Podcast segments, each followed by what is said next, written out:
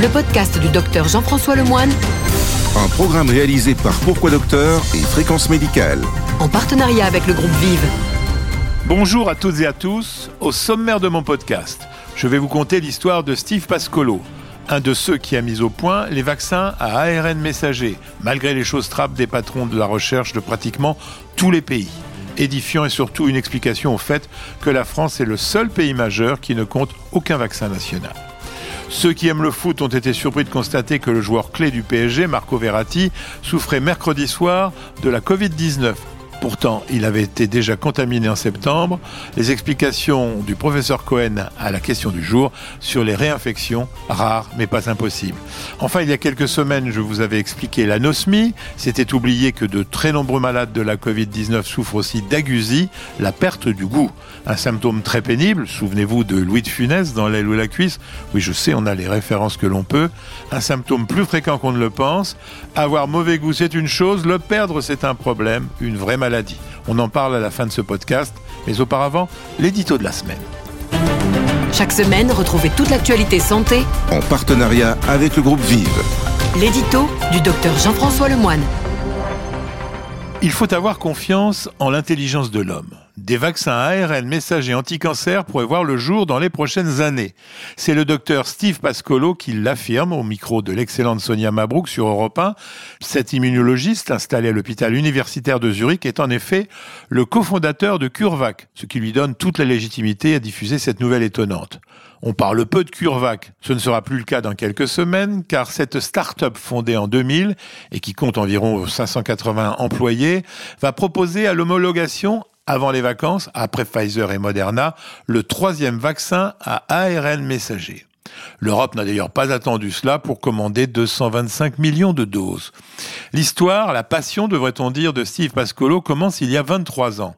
Deux Français, Jacques Monod et François Jacob, nobelisés pour cela, avaient découvert dans les années 60 l'ARN messager que Pascolo explique en une image simple. L'ADN, c'est un livre de cuisine.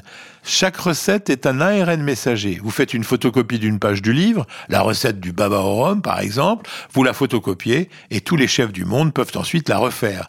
Eh bien, l'ARN messager est une photocopie du livre de la vie, l'ADN. C'est l'ARN messager qui, dans notre corps, j'allais dire cuisine intime, donne l'ordre à une cellule de faire du foie, du rein ou du muscle. C'est en fait l'instructeur des fonctions de chaque cellule. Génial et simplissime. Quelques pionniers ont alors eu l'idée de prélever de l'ADN messager et par exemple donner l'ordre à une cellule de produire une partie de virus qui, une fois injectée dans le corps, va provoquer une réponse immunitaire contre ce virus. Ceci de façon très éphémère et en disparaissant très vite de l'organisme, la réponse immunitaire en revanche puissante et durable. Mais cette idée partagée par de jeunes chercheurs géniaux qu'on peut compter sur les doigts d'une main dans le monde est plutôt à l'époque tournée en dérision, voire pire, par l'élite de la recherche mondiale. Un mépris étonnant devant des travaux de plus en plus nombreux et de plus en plus publiés. Triste façon de montrer son ignorance. Une sorte d'ARN mépris, comme le décrit Steve Pascolo, qui, malgré des recherches de fond infructueuses, persiste dans son idée.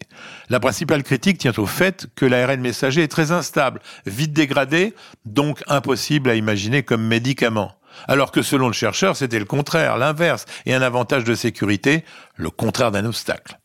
Il faudra des années pour en arriver à cette démonstration éblouissante contre la Covid-19. Mais si on poursuit le raisonnement, il apparaît clair que l'ARN messager peut réparer presque toutes les cellules déficientes.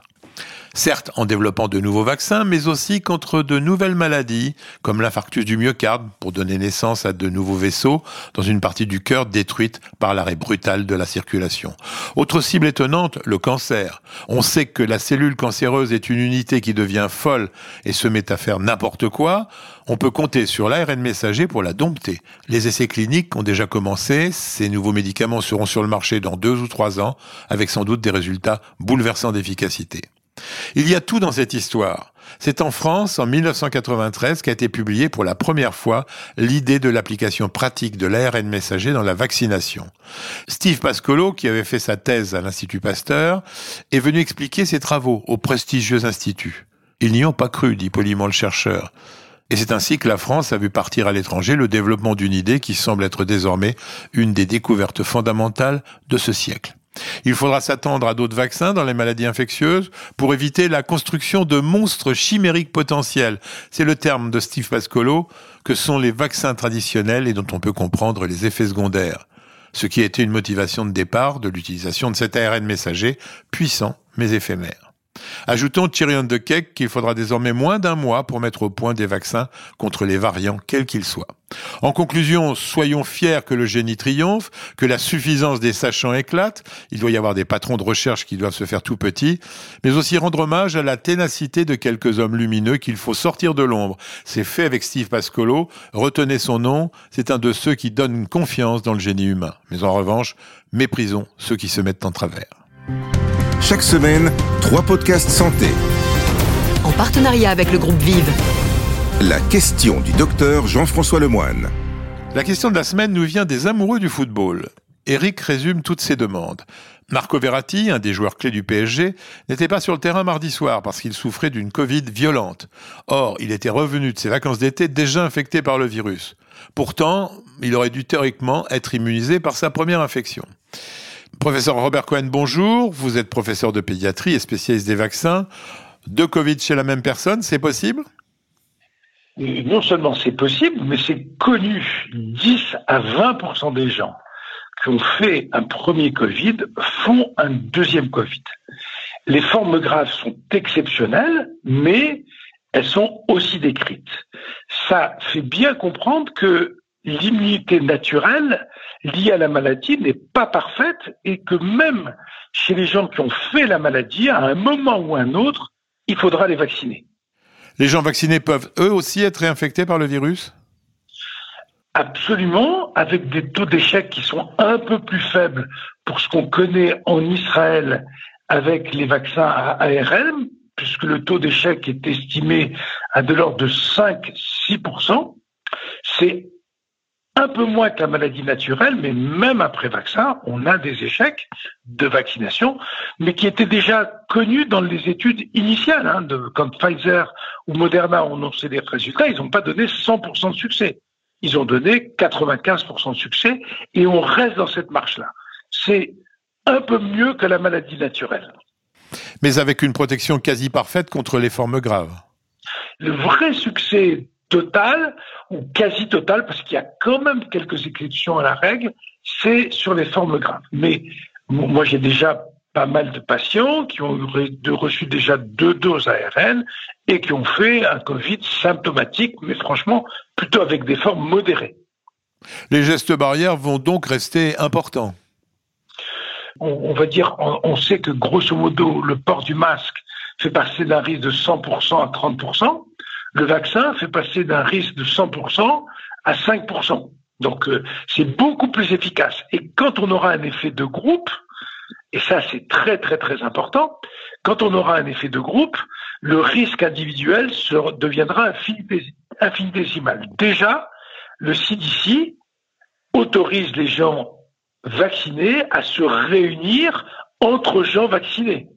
Parce que non seulement je suis protégé de la maladie, mais les gens que je fréquente ont réduit ce risque aussi de 90-95%.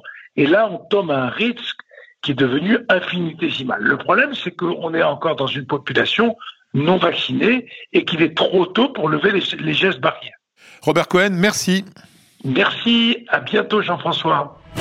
Chaque semaine, retrouvez toute l'actualité santé. En partenariat avec le groupe Vive. La chronique du docteur Jean-François Lemoine. La gueusie est la maladie des gens qui n'ont plus de goût. Pas mortelle, juste très embêtante et surtout fréquente avec la Covid. L'absence de ce cinquième sens, quand cela arrive, est un gros problème. On goûte grâce aux papilles gustatives, dont les trois quarts sont situées sur le dos de la langue.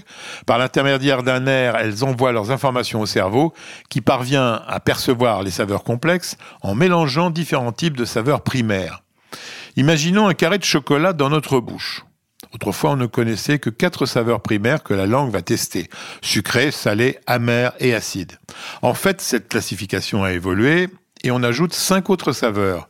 Astringente, piquante, métallique, grasse et enfin la saveur de l'amidon. C'est en analysant toutes ces saveurs que le cerveau décide si cela lui plaît ou pas. En fait, on goûte grâce au nez, qui rentre en jeu par l'odeur que dégagent les aliments. Car le goût ne se résume pas qu'aux seules saveurs, elle ne représente même que 10% de l'ensemble des informations perçues lorsque l'on goûte un aliment. Il faut ajouter la texture et la température, mais aussi le piquant, par exemple du poivre, la fraîcheur comme celle du menthol, ou enfin l'astringence. Le goût, c'est un peu comme les pouces ou les orteils. C'est quand on les perd qu'on se rend compte qu'ils nous sont indispensables. La perte totale, comme dans la Covid, est très rare. La baisse de qualité est en revanche très fréquente avec l'âge, le tabac et certains médicaments, en particulier ceux contre la tension. Le mauvais état de la bouche et des dents est aussi souvent en cause. Ceux qui n'ont plus de goût disent que cela ressemble à mâcher en permanence du papier. Un cauchemar personnel et social, surtout en France. Il y a des degrés dans la gueusie, les causes précédentes sont très progressives et n'arrivent pas à la gueusie totale. Celle-ci ne survient que quand les nerfs du goût sont sectionnés, abîmés par un accident ou une tumeur, ce qui est très rare. En revanche, la Covid a changé le problème de sa fréquence. Le goût est culturel, il s'apprend, il est même très dépendant des habitudes alimentaires.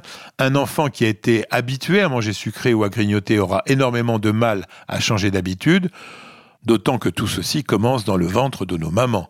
Le fœtus est habitué à recevoir des substances liées aux aliments consommés par sa mère, et donc qui en ont la saveur, un élément auquel doivent réfléchir les femmes enceintes avant de se ruer au devant d'aliments au goût très prononcé. Le médecin n'intervient que rarement sur les problèmes de goût. Dans la Covid, l'anosmie est plutôt un bon signe car elle est rarement accompagnée de symptômes plus graves de l'infection. Dans 85% des cas, les patients récupèrent leur sens de l'odorat, deux mois maximum après guérison. 8% des personnes devenues anosmiques durant la première vague n'ont toujours pas récupéré. Il y a dans la plupart des cas malheureusement pas grand-chose à faire, si ce n'est anticiper, protéger ce sens si développé dans notre pays, bien se laver les dents, pas la langue, et ne pas fuir son dentiste. Chaque semaine, trois podcasts santé. En partenariat avec le groupe Vive. Le journal du docteur Jean-François Lemoine. Ainsi se termine ce podcast, le plus sincère et véridique possible. On se retrouve la semaine prochaine. En attendant, portez-vous bien. Le podcast du docteur Jean-François Lemoine. Un podcast produit par Pourquoi Docteur et Fréquence Médicale.